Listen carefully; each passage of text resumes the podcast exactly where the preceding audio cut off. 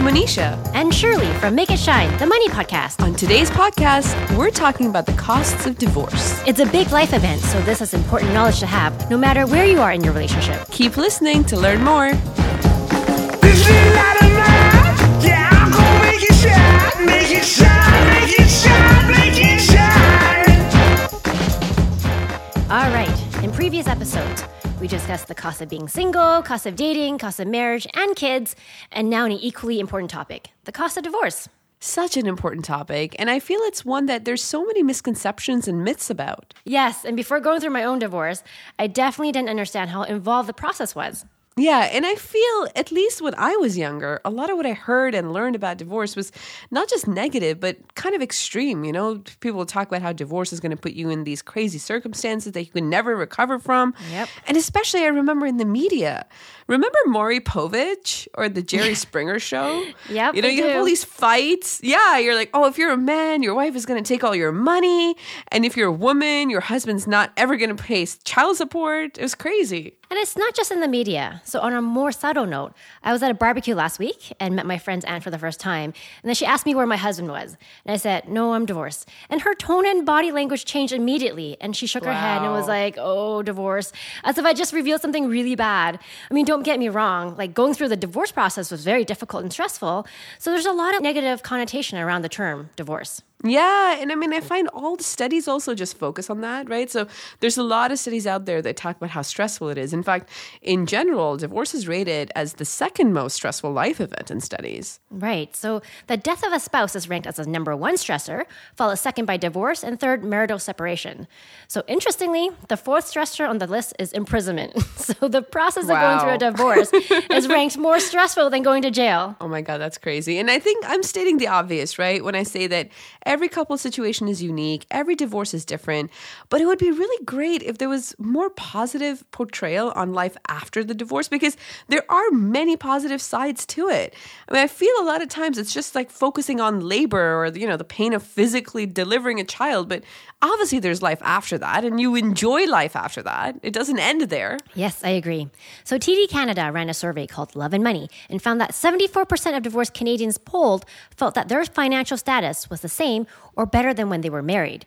And what's even more interesting is that the study was about the perception of financial status and not actual income. So even though they were likely to take home less money overall, they still felt better about it because they have so much more control over their finances. Because now they're the only decision maker. And 54% said it was easier to manage their finances post divorce. That actually makes so much sense because, I mean, we learned this in our previous podcast, Do You Have a Secret Bank Account? That money and finances are actually the number one reason people get divorced. So having that full control, that's got to be, you know, a huge life changer. Yes, so in the same survey, 52% said that they learned a new financial skill. And of those, 28% started to track their spending, 23% started to save for retirement, and more than half of those surveyed say that they're spending less after divorce, and about half of them consider themselves financially better off. Okay, wow. So that's a silver lining right there. And that's after you've gone through the divorce. But, you know, I know going through it is a huge process in and of itself. Yes, it can take a long time to get a divorce, and the longest one recorded is between the former head of investment bank at Bear Stearns. So him and his spouse took 21 years to get divorced. Yeah, and for some, actually, the time taken to get divorced is longer than the time they were married. I mean, take Brad Pitt and Angelina Jolie, for example. They were only married two years, but their divorce proceedings, they're still going on. It's been like six years, and they're still trying to figure out how to split their assets. I thought that was a headline from a long, long time ago. Yeah, they've been legally separated for years, but actual divorce is not even close to being finalized. Wow. So I guess that's not actually surprising because there's so much you need to do to come to an agreement and finalize the divorce. Yeah, I mean, take them as an example. They've got six kids between them. They have properties all over the world. They have businesses. And so she filed for divorce in 2016. So that's the six years ago.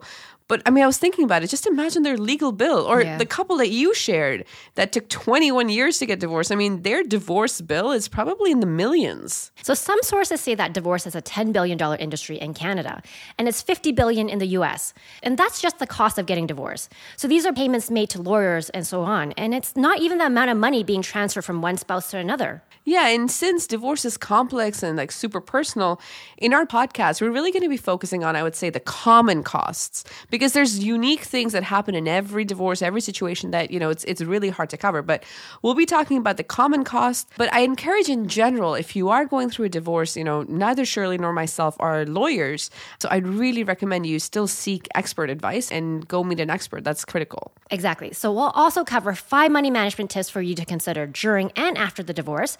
And we also touch on the cost of a prenup. Yes, and why Kanye West might actually have had a positive impact on the number of prenups that are getting signed. Oh, I can't wait to get to that part.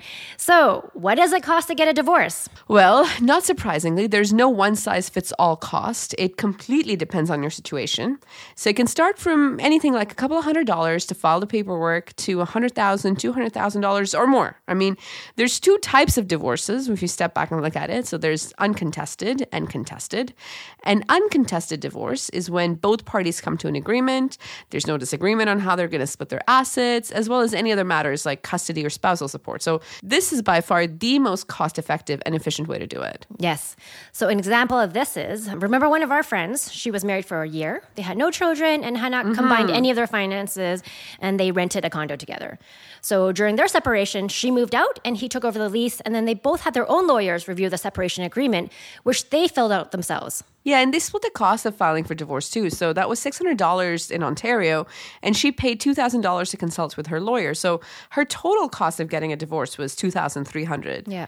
And she's lucky because she moved back home with her parents. So, you know, housing was a big cost that she didn't have to worry about. Later on, I mean, she found her place, but during the separation itself, she actually had a safe place that she could go to for free. So, the other type of divorce is a contested divorce. And this is where you and your spouse cannot come to an agreement on how to divide your assets or the terms of custody if you have kids. So, according to slice.ca, a two day court trial can cost anywhere between $13,000 to $27,000. Wow. And if you're going to trial, this usually means a lot of money and time has already been spent to try to reach an agreement. And every interaction with your legal team is money. And the cost of a family lawyer, at least in Toronto, ranges from $400 an hour to $1,000 an hour. And not everyone could actually even afford to get a lawyer. I mean, one of our friends, she funded her divorce through her emergency funds, but if it wasn't for that money, I mean, she wouldn't even have had the means to go through with it and fight for what she was legally entitled to. Yes, so that's the thing. So, not everyone can afford to get a divorce.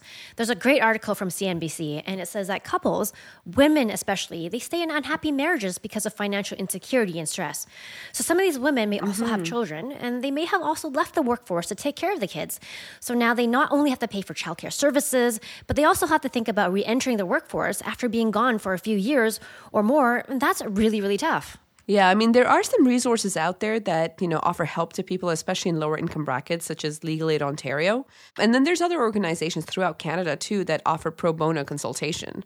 So that's a great point. And for couples who own property together, another cost you may incur is around the valuation of your marital home. Right. So that's the property you lived in together during your marriage. In Canada, the value of the marital property is split 50 50, regardless who paid for it or even if it belonged to one person before marriage. So if you decide to sell the property, you need to divide up the gain or loss equally. However, if one person decides that they want to keep the place and buy the other person out, you now need to agree on what that property is worth. So there's a few ways you could actually figure this out. I mean, as the property is the largest, most likely the largest asset that you have to split, couples may use a certified real estate appraiser. And this is actually really important because if the couple cannot agree on the value of the property and this ends up going to trial, the appraisal stands in court. Absolutely. So there are home appraisers that provide reports that are accepted by judicial and regulatory bodies for the purpose of a separation and divorce. So they appraise a property at a specific point in time, such as the date of separation. And that's different from the estimate on your property from a real estate agent or your mortgage lender. And what they provide is not an official legal estimate for the purpose of a divorce. Yeah, this is a great point. And there is a cost for the service, right? You may decide to split the appraisal fee, or actually, some couples just get an independent appraisal done each. So you'll have two independent appraisals to consider. And depending on the size of the property, the appraisal fee can range from, let's say, a few hundred dollars to a few thousand. But actually, one of my friends, I remember she was stressed about having this additional cost added to her total cost of getting the divorce. But when you look at the big picture and what's at stake, the cost of the appraisal is totally worth it. Oh, yeah, I totally agree. And for some couples, there may be spousal and child support costs as well. So all situations vary and are highly dependent on your individual situation. And there are a lot of free sources and tools that can give you information. But definitely, as we said before, consult with a lawyer, consult with the professionals, and a lot of them offer free 30 minute consultations as well. Definitely. Okay, so Shirley, what are some ways to help manage costs and finances during a divorce? Okay, so firstly, be organized with your finances. I recommend all couples do this, even if they're not getting a divorce, because it's just good practice to know where you stand financially. So take an inventory of all your finances closest to your date of marriage. And that means both of you get a statement of all your assets and liabilities. So assets can include things like bank accounts, investment accounts like your RSP, TFSAs, or non registered investment accounts. And liabilities are loans, mortgages, car loans, student loans. Print out a statement or keep a digital copy of it in a folder and just file it away. And if you are getting a divorce, you need to take inventory of all personal and joint financial accounts closest to the date of separation. So, the snapshot of your finances you need are on two dates on the date of separation and on the date of marriage. And this is important because it actually feeds into a calculation as part of your settlement agreement. So, the importance of being organized, having all these statements available from the date of marriage is key because it's going to save you a lot of time and stress, especially during a very emotional period in your life. And most important thing is, banks actually are only required to keep copies of your statement for seven years. Yeah, and this is important because on average, people file for divorce after eight years of marriage. Right. And the banks don't have it by then. Yep. So the second tip is to actually choose a lawyer that's right for you. Get a consultation with at least two or three lawyers. Shop around, you know, interview them.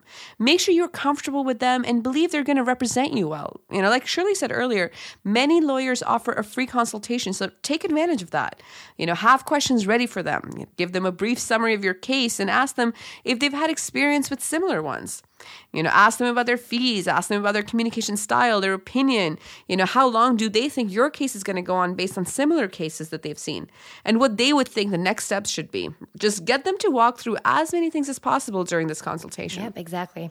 And then the third tip is to understand the cost of working with your lawyer. So some lawyers will ask for a retainer. That means it's a lump sum upfront to cover the initial cost of working with them.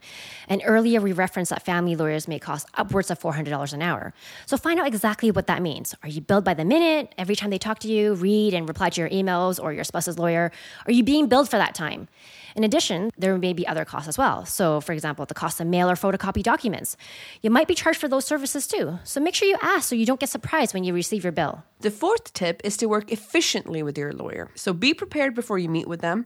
Write down your questions and write down their answers. Some people also work with the legal clerk who supports the lawyer, and their role is actually to help prepare the communication and the files that go back and forth between the couple. The hourly rate of the legal clerk is much lower than the lawyer, so that's another way to manage costs.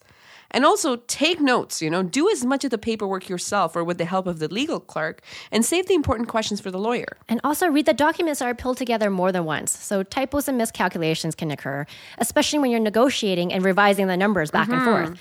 So during my friend's divorce, one of her typos was a decimal point in the wrong spot. So she caught it, but that could have been That's a really crazy. expensive and really increment, like really important mistake. Yeah, I mean, double, triple check everything. It is a life changing document, but I'm also going to say don't beat yourself up over any mistakes, right? Like, there couldn't be things you might have missed as well, but there is no such thing as a perfect separation agreement, and it's not easy to get all of this done. Yeah, I couldn't agree more, Manisha. So the fifth and last tip is around planning for the immediate future and updating important documents and services. So, for example, get a separate bank account or credit card if you don't already have one. Yes, update your emergency contacts, your will, your beneficiaries. If you have insurance benefits plans at work, you know, check with your HR rep to see what you need to do to update your relationship status from married to separated or divorced, and also update your marital status with the CRA, the Canada Revenue Agency, as well for tax purposes. Yep, so a quick recap of the five tips. Number one, be organized with your finances. Number two, find a lawyer that you're comfortable with. Number three, understand your lawyer's fees so there's no surprises when you get the bill. Number four, work efficiently with your lawyer and their legal team, such as the legal clerk. Double check everything and document your questions and the answers that your lawyer provides you. And then number five, plan for your new life as a single person. Get a separate bank account if you don't already have one. Update your contact information, your will, your marital status with CRA. And if you aren't married yet, but thinking about it, consider getting a prenup. Yes, so a prenuptial agreement is a legal document which outlines both you and your partner's assets and liabilities before marriage, and also what happens to property if and when the marriage ends. So that costs about $500 to $2,000 to set up. Yeah, and there's actually been a 62% increase in the number of prenups that are being signed, which is actually largely driven by millennials. And there's articles that link this to the Kanye West song Gold Digger, right? So he's like, we want prenup, we want prenup. I guess some of that stuck. So the majority of the prenups are also requested by women. And while some of it is because the wage gap is closing, because many women are not the primary income earners, it's also to put down on paper alimony terms ahead of time. And many millennials actually are also inheriting intragenerational wealth. You know, that's wealth from their parents or their grandparents. In fact, this is expected to be the largest intragenerational wealth transfer ever. It's uh, $250 billion in Canada alone. Wow. So a prenup isn't about protecting the assets you have today or before you get married, but even the ones that you might get later. Exactly. I mean, it's not romantic, but it's like car insurance. You wish you never have to use it, but it's there if you need it. And it's still far cheaper than if you were to actually get a full divorce. So we hope you found this information helpful and please share it with a friend. Let us know if you have any feedback and please give us a five star rating and don't forget to make it shine. This little light of mine, yeah, I'm gonna make it shine, make it shine, make it shine, Any views or opinions represented in this podcast are personal and belong solely to the podcast creators and do not represent those of people, institutions, or organizations that the owner may or may not be associated with in professional or personal capacity unless explicitly stated.